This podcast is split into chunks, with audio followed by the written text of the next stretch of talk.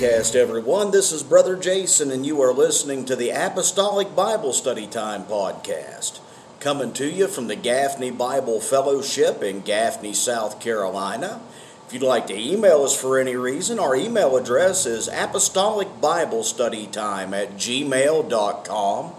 That's apostolicbiblestudytime at gmail.com. Our Facebook page is facebook.com forward slash apostolic Bible study time. Again, that's facebook.com forward slash apostolic Bible study time. Well, we've been in the book of Hebrews since we began here, and we are in chapter 9 today. Unlike previous chapters, well, since back toward the beginning, we're not going to get all the way through this chapter today. It, it, jumps into a subject much too deep when we get to the second half of the chapter, so we are going to read down to, I believe it's verse 18, and then that will be it for this episode. But, well, let's go ahead and get started here. Hebrews chapter 9, verse 1. Then verily, the first covenant had also ordinances of divine service, and a worldly sanctuary. Verse 2 For there was a tabernacle made, the first wherein was the candlestick, and the table, and the shewbread, which is called the sanctuary. After the second veil, the tabernacle, which is called the holiest of all. Okay, that was verse 3. The Word Aflame Study Bible note on this was the earthly tabernacle was divided into two compartments. It was actually two tents joined together by strategically placed clasps. I like the way they worded it. I mean, it's very evident the way they worded it. You know what they're speaking of, but that was the, the note I wanted to read. So now we're back to Brother Jason on this. So all the priests were Levites, but not all the Levites were priests. The only priests were the descendants of Aaron, and they were consecrated as the priest of the sanctuary and later on as uh, priests of the temple after Solomon had built the temple there. But we had an entire tribe that were Levites now, the Levites, they had their different jobs, and you look in there, you can see the fivefold ministry working clear back in there during the time when they were wandering in the wilderness, you had the different families of Levites had different jobs assigned to them, such as carrying the, the different uh, parts of the tabernacle and the, the walls and the brazen altar and all this different stuff. Each family had its own set of um, responsibilities to take care of as they were traveling through the wilderness. But when everything was set up, only the sons of Aaron were consecrated as priests to be able to make the sacrifices and to be able to go in as high priest once a year to go into the Holy of Holies. So, on a side note here, we're, we're going to pick up in Genesis, the 49th chapter, verses 5 through 7 to begin with. Now, this is a prophecy set forth by Jacob over his sons, and this is dealing with Simeon and Levi. Simeon and Levi are brethren. Instruments of cruelty are in their habitations. O my soul, come not thou into their secret, unto their assembly, mine honor, be not thou united. For in their anger they slew a man, and in their self will they digged down a wall. Cursed be their anger, for it was fierce, and their wrath, for it was cruel. I will divide them in Jacob and scatter them in Israel. So, at the allotment of property, Simeon and Levi, before anything was ever spoken to the priesthood and Levi, before anything was spoken about that, they were all ready to be divided because Jacob did not want them together to begin with. Uh, originally, when they were dividing the land, Simeon was inside of the tribe of Judah. Kind of, if I'm remembering right, kind of south central Judah. Uh, there was a circular area in there that belonged to Simeon, and then after some centuries had moved on, they moved up to the uh, northwest, if I'm remembering correctly. I don't have the map in front of me, so I'm going by memory here. But but Levi received absolutely no lot of land for a tribe to say this belongs to the tribe of Levi. Uh, Numbers 35, we're going to pick up in verse 1. And the Lord spake unto Moses in the plains of Moab by Jordan near Jericho, saying, Command the children of Israel that they give unto the Levites of the inheritance of their possession cities to dwell in. And ye shall give also unto the Levites suburbs for the cities round about them. And the cities shall they have to dwell in, and the suburbs of them for, uh, shall be for their cattle, and for their goods, and for all their beasts. And the suburbs of the cities, which ye shall give unto the Levites, shall reach from the wall of the city and outward to a thousand cubits round about. And ye shall measure from without the city on the east side two thousand cubits, and on the south side two thousand cubits, and on the west side two thousand cubits, and on the north side two thousand cubits. And the city shall be in the midst, and this shall be to the, them the suburbs of the cities. And among the cities which ye shall give unto the Levites, there shall be six cities for refuge, which ye shall appoint for the manslayer, that he may flee thither. And to them ye shall add forty and two cities. So all the cities which ye shall give to the Levites shall be forty and eight cities. Them shall ye give with their suburbs, and the cities which ye shall give shall be of the possession of the children of Israel. For from them that have many ye shall give many, but from them that have few ye shall give few. And every one shall give of his cities unto the Levites according to his inheritance which he inheriteth. So, just like the, the prophecy of Jacob, Jacob said it kind of in an angry way, but God actually blessed the tribe of Levi. He told them on a few different occasions, he said, I am your inheritance. The Lord God was the inheritance of the Levitical priesthood and of the tribe of Levi. But to scatter them abroad, following Jacob's prophecy, they had cities in each one of the 12 tribes. So they were scattered just like what was prophesied by Jacob. They, they were scattered out through amongst the, the tribes and Simeon and Levi's inheritance was not together because Simeon inherited the, the land, Levi inherited the God. I, I think they had the better of it personally. Verse 4 now which had the golden censer and the ark of the covenant overlaid round about with gold, wherein was the golden pot that had manna, and Aaron's rod that budded, and the tables of the covenant and over it the cherubims of glory shadowing the mercy seat, of which we cannot now speak particularly. Now, when these things were thus ordained, the priest went always into the first tabernacle, accomplishing the service of God. But into the second went the high priest alone, once every year, not without blood, which he offered for himself and for the errors of the people.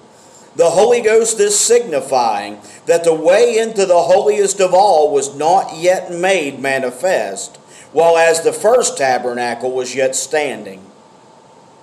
So we're going to go over to Leviticus now, and we're going to pick up in the 16th chapter, and we're going to start at verse 11 and read down through 17. And Aaron shall bring the bullock of the sin offering, which is for himself and shall make an atonement for himself and for his house, and shall kill the bullock of the sin offering which is for himself. And he shall take a censer full of burning coals of fire from off the altar before the Lord, and his hands full of sweet incense beaten small, and bring it within the veil. And he shall put the incense upon the fire before the Lord. And the cloud of the incense may cover the mercy seat that is upon the testimony, that he die not. And he shall take of the blood of the bullock and sprinkle it with his finger upon the mercy seat eastward. And before the mercy seat shall he sprinkle of the blood with his finger seven times. Then shall he kill the goat of the sin offering that is for the people, and bring his blood within the veil, and do with the blood as he did with the blood of the bullock, and sprinkle it upon the mercy seat, and before the mercy seat. And he shall make an atonement for the holy place because of the uncleanness of the children of Israel, because of their transgressions and all their sins. And so shall he do for the tabernacle of the congregation that remaineth among them in the midst of their cleanness. And there shall be no man in the tabernacle of the congregation when he goeth in to make an atonement in the holy place, until he come out and have made an atonement for himself and for his household and for all the congregation of Israel. Now we're going to go over to 1 Timothy real quick. And we're going to pick up in the third chapter, and I'll tell you what I'm thinking here in just a second. Pick up the first verse. This is a true saying if a man desire the office of a bishop, he desireth a good work.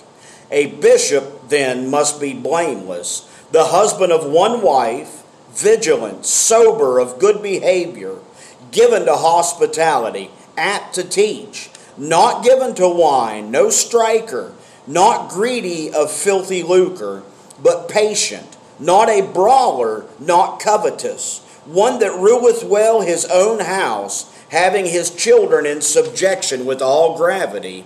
For if a man know not how to rule his own house, how shall he take care of the church of God?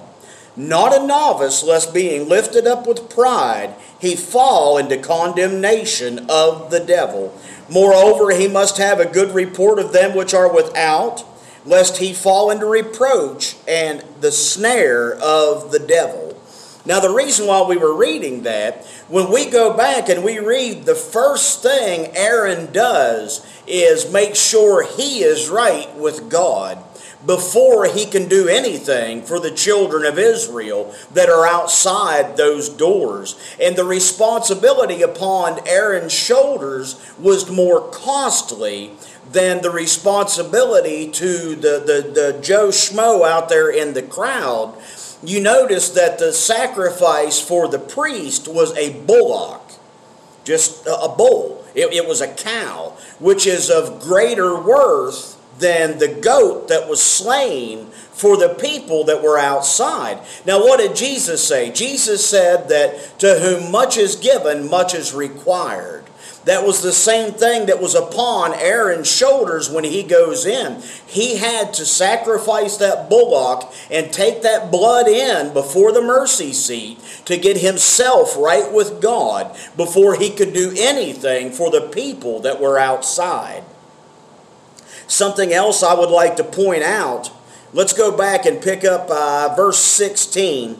And he shall make an atonement for the holy place. Now, when we speak of Yom Kippur, we, we think of the Day of Atonement and it's the atonement for the people. But it was not just for the people when it was first held, it was actually for the uncleanness to be purified of the temple. And he shall make an atonement for the holy place because of the uncleanness of the children of Israel, and because of the transgressions and all their sins. And so shall he do for the tabernacle of congregation that remaineth among them in the midst of their uncleanness. So he had to make that sacrifice and he had to make that cleansing for himself then also the goat for the people, but this was also to cleanse the tabernacle because the tabernacle tabernacle dwelled in the uncleanness of the children of Israel. The whole business was to come make your sacrifices to God. But most of those sacrifices would have been a sin offering, making sure that they were right with God. So this was cleansing their uncleanness from the tabernacle. Now, back down to Hebrews 9, verse 8. The Holy Ghost is signifying that the way into the holiest of all was not yet made manifest, while as the first tabernacle was standing. Okay, now entering into the holiest of all, we know in so over in Matthew the 27th chapter, verses 50 and 51, Jesus, when he had cried again with a loud voice, yielded up the ghost. And behold, the veil of the temple was rent in twain from the top to the bottom, and the earth did quake, and the rocks rent. So when Jesus died on the cross, he was our sacrifice for the Passover. He was our sacrifice for the Day of Atonement. He took care of our sins. Now, instead of having a priesthood in between us and God, that veil was rent in twain from the top to the bottom. And it's very important that the author mentions that it was ripped from the top to the bottom. It was not man's doing. Man could have grabbed it from the bottom to the top and they could have ripped or they could have cut, but you couldn't do that from the top of the veil. It was rent in twain from the top to the bottom, signifying that God was opening the way in for a relationship that mankind could have with Him. It was years before the apostles understood the significance that it was not just for the Jews to have a relationship, but when he opened it up, he opened it up that we could come in also. We that had no say, we had no tribe, we were just Gentiles. But now we are the seed of Abraham through faith in Christ Jesus and the work that he had performed for us. Now we can approach God. We don't have to go through a priest. We go straight to God by ourselves. And we can go straight to God for ourselves.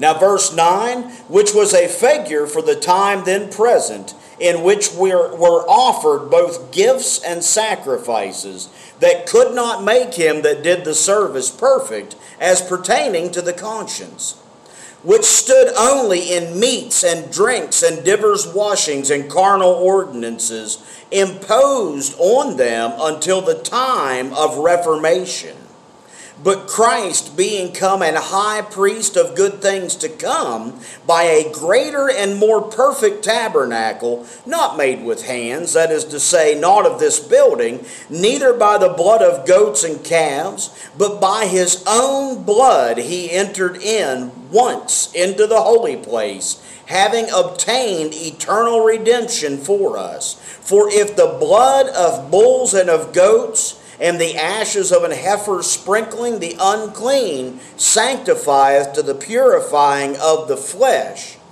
Now let's go down. We're going to go over to the book of Numbers now. But we see what Jesus is accomplishing for mankind at this point.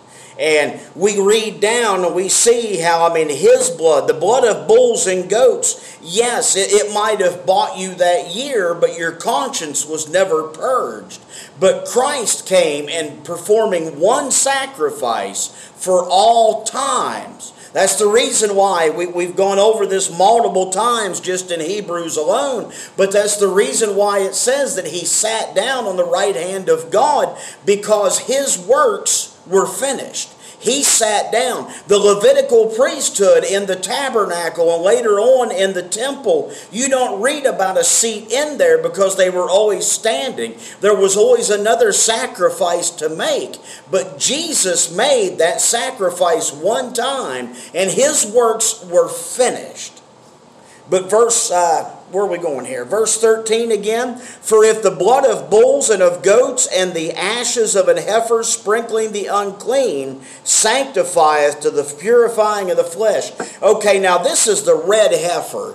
Um, if you read much, if you look and see on the news, maybe, or if you have an interest in Israel, you know for years they have been trying to breed a red heifer that they would be able to sacrifice and to be able to make uh, the, the, the sacrifice that needed to be done to take the ashes, and the ashes were used for various things. And over the years, I have heard different things that they knew where the ashes were from the last red heifer that would have been sacrificed thousands of years ago, that they knew where those ashes were. You hear all kinds of things, and honestly, you don't really know what is true or what they're really up to over there. I've heard just recently that in the city of Jericho, the priest had begun practicing making the live sacrifices again, that they are getting ready to begin sacrificing on the Temple Mound again. But as I said, you hear all kinds of things. If they do begin that sacrifice again soon, it is very significant because in Daniel's 70 weeks, when Daniel has this prophecy, and the angel Gabriel, I believe this time, tells him what it means. But part of the prophecy is that he will cause, speaking of the little horn, he will cause the sacrifice to cease. Well, since AD 70, there has been no sacrifice. So that prophecy would not be able to be fulfilled because there was no prophecy. But yet now, if they begin making these sacrifices again, there's so many views on this, and I, I, don't care to get into eschatology right now, but there are so many views on this. But regardless, you see the significance, I'm sure, that now there will be a sacrifice that the man of sin could cause to cease.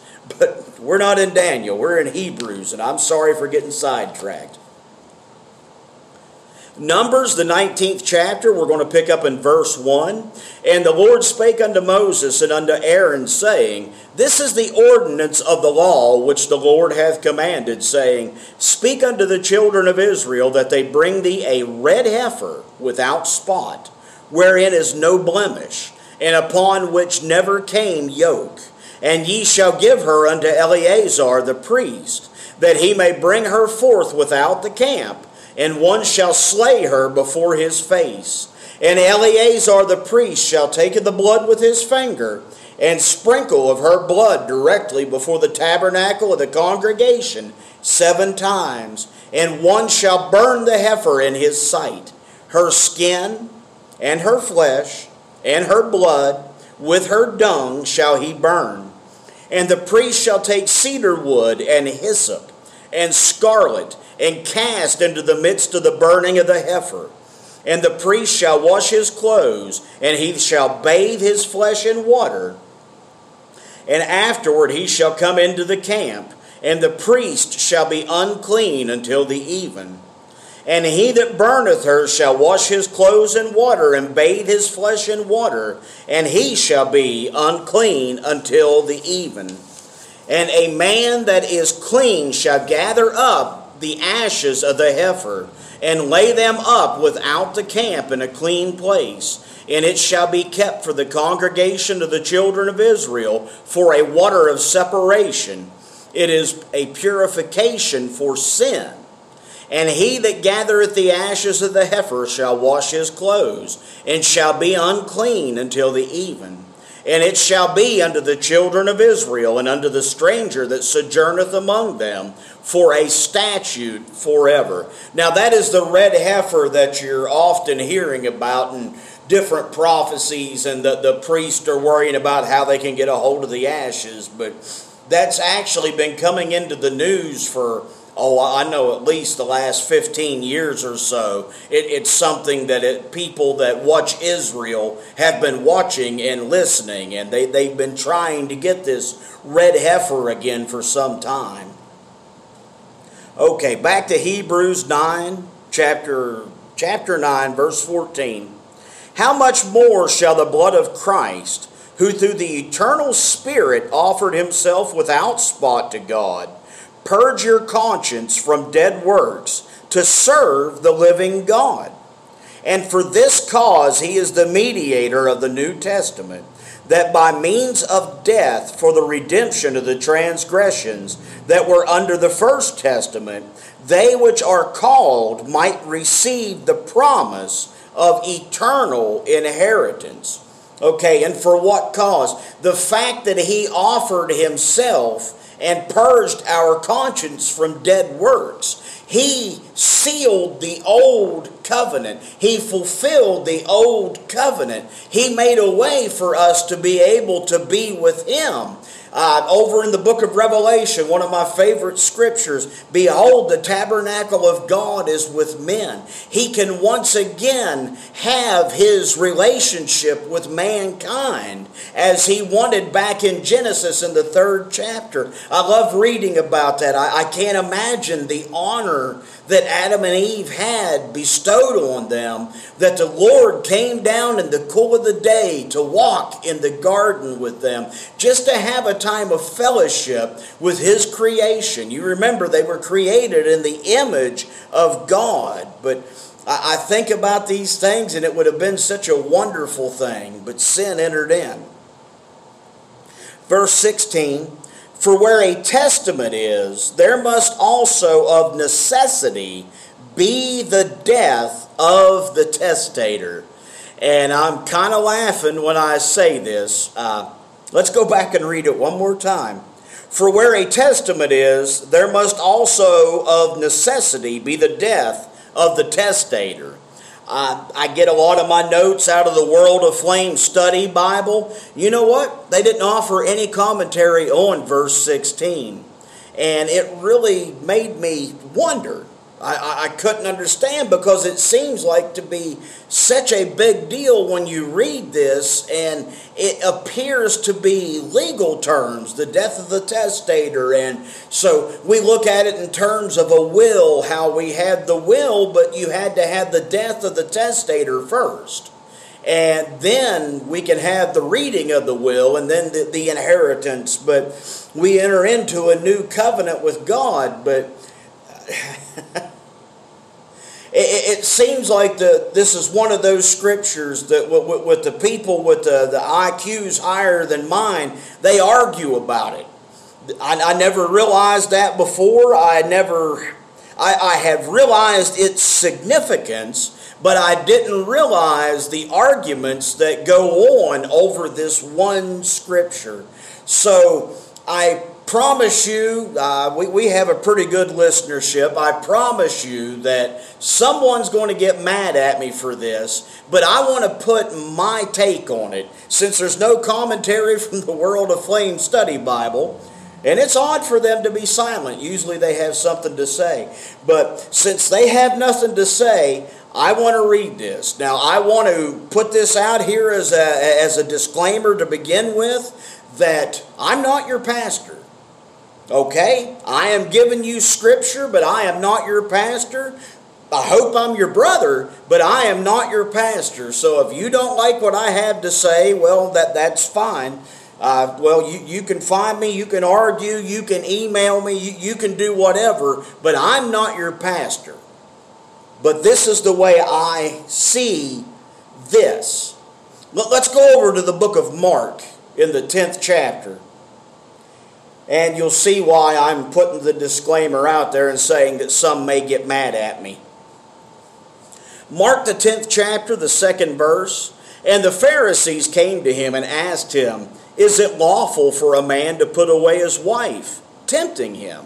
And he answered and said unto them, What did Moses command you? And they said, Moses suffered to write a bill of divorcement and to put her away. Hold on, hang on with me here for a minute. You'll see what I'm getting at. And Jesus answered and said unto them, For the hardness of your heart he wrote to you this precept. But from the beginning of the creation of God made them male and female. For this cause shall a man leave his father and mother and cleave to his wife, and they twain shall be one flesh. So then they are no more twain, but one flesh. What therefore God hath joined together, let not man put asunder. Now we're going over to Jeremiah because I'm just going to use scripture. Jeremiah, the third chapter, the 14th verse. The Lord speaking, he says, Turn, O backsliding children, saith the Lord, for I am married unto you and I will take you, one of a city and two of a family, and I will bring you to Zion. So the Lord is declaring that He is married to the children of Israel. Well, we just read what Jesus said. Jesus said that, that, there's no separation can be made there. Moses, for the hardness of their hearts, he gave them that commandment, but it never was so. So, Isaiah, the 50th chapter, the first verse, Thus saith the Lord, Where is the bill of your mother's divorcement, whom I have put away? Or which of my creditors is to whom I have sold you? Behold, for your iniquities ye have sold yourselves, and for your transgressions is your mother put away. Okay, we could have the divorce here. But having the divorce, he was not able to take another bride under his own law that he gave to the children of Israel. Now, obviously, I mean, you can't kill God. Uh, Jesus told the woman at the well in Samaria there, he said, God is a spirit, and they that worship him must worship him in spirit and in truth. But God is not able to break his own law. So 1 Timothy, third chapter, 16th verse. And without controversy, great is the mystery of godliness. God was manifest in the flesh, justified in the spirit, seen of angels, preached unto the Gentiles, believed on in the world, received up into glory. So that flesh that God had tabernacled in, in Jesus Christ, died under the law, when the groom would die, then the bride is free to marry whomever she wants. Also, if the bride dies, then the man is free to marry pretty much whoever he wants. It depends under the Levitical priesthood. I mean, there were stipulations put out there. But, anyways, the, the only freedom from marriage was death. God is telling Israel, I am married unto you. And now he's telling them that he came and he was crucified and then he was resurrected again. Well, what are we called in the book of Revelation? We are called the bride of Christ. We are Abraham's seed we are the bride of Christ. Uh, the book of Ephesians, the second chapter, Paul talks about how he came and he broke down that middle wall of partition which was between us. And I know that's unpopular. Uh, it's a shame. It really is. But divorce has even entered into the church. And the divorce rate in the church is about as high as what it is out in the world anymore.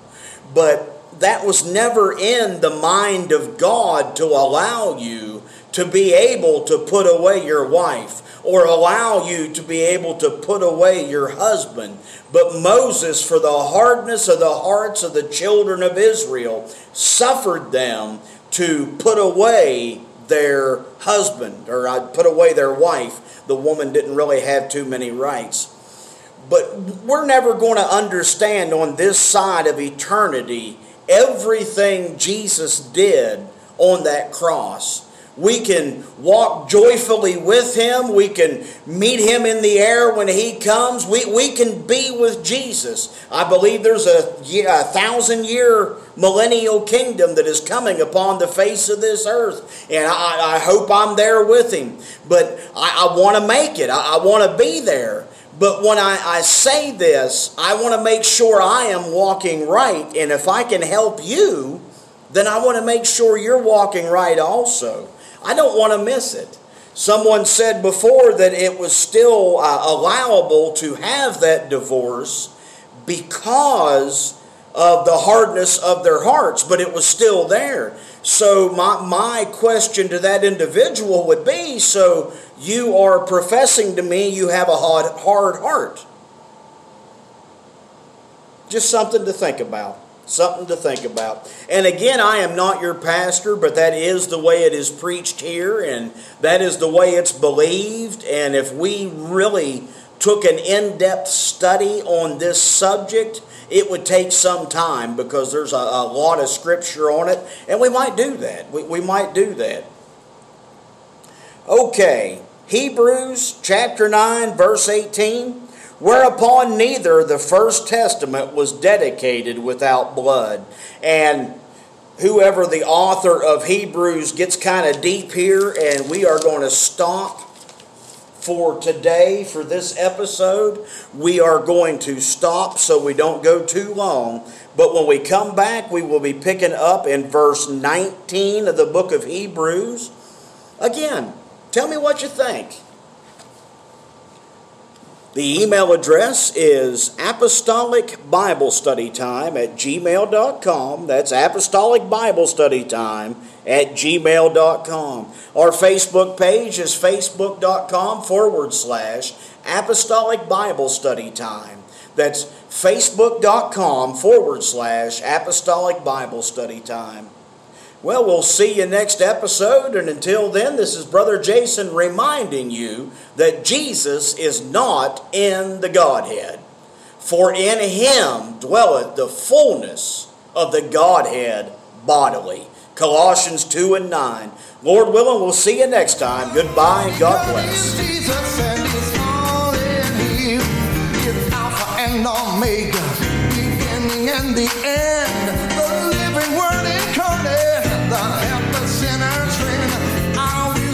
Perfection, our righteousness and power. Yeah, all we need in Jesus.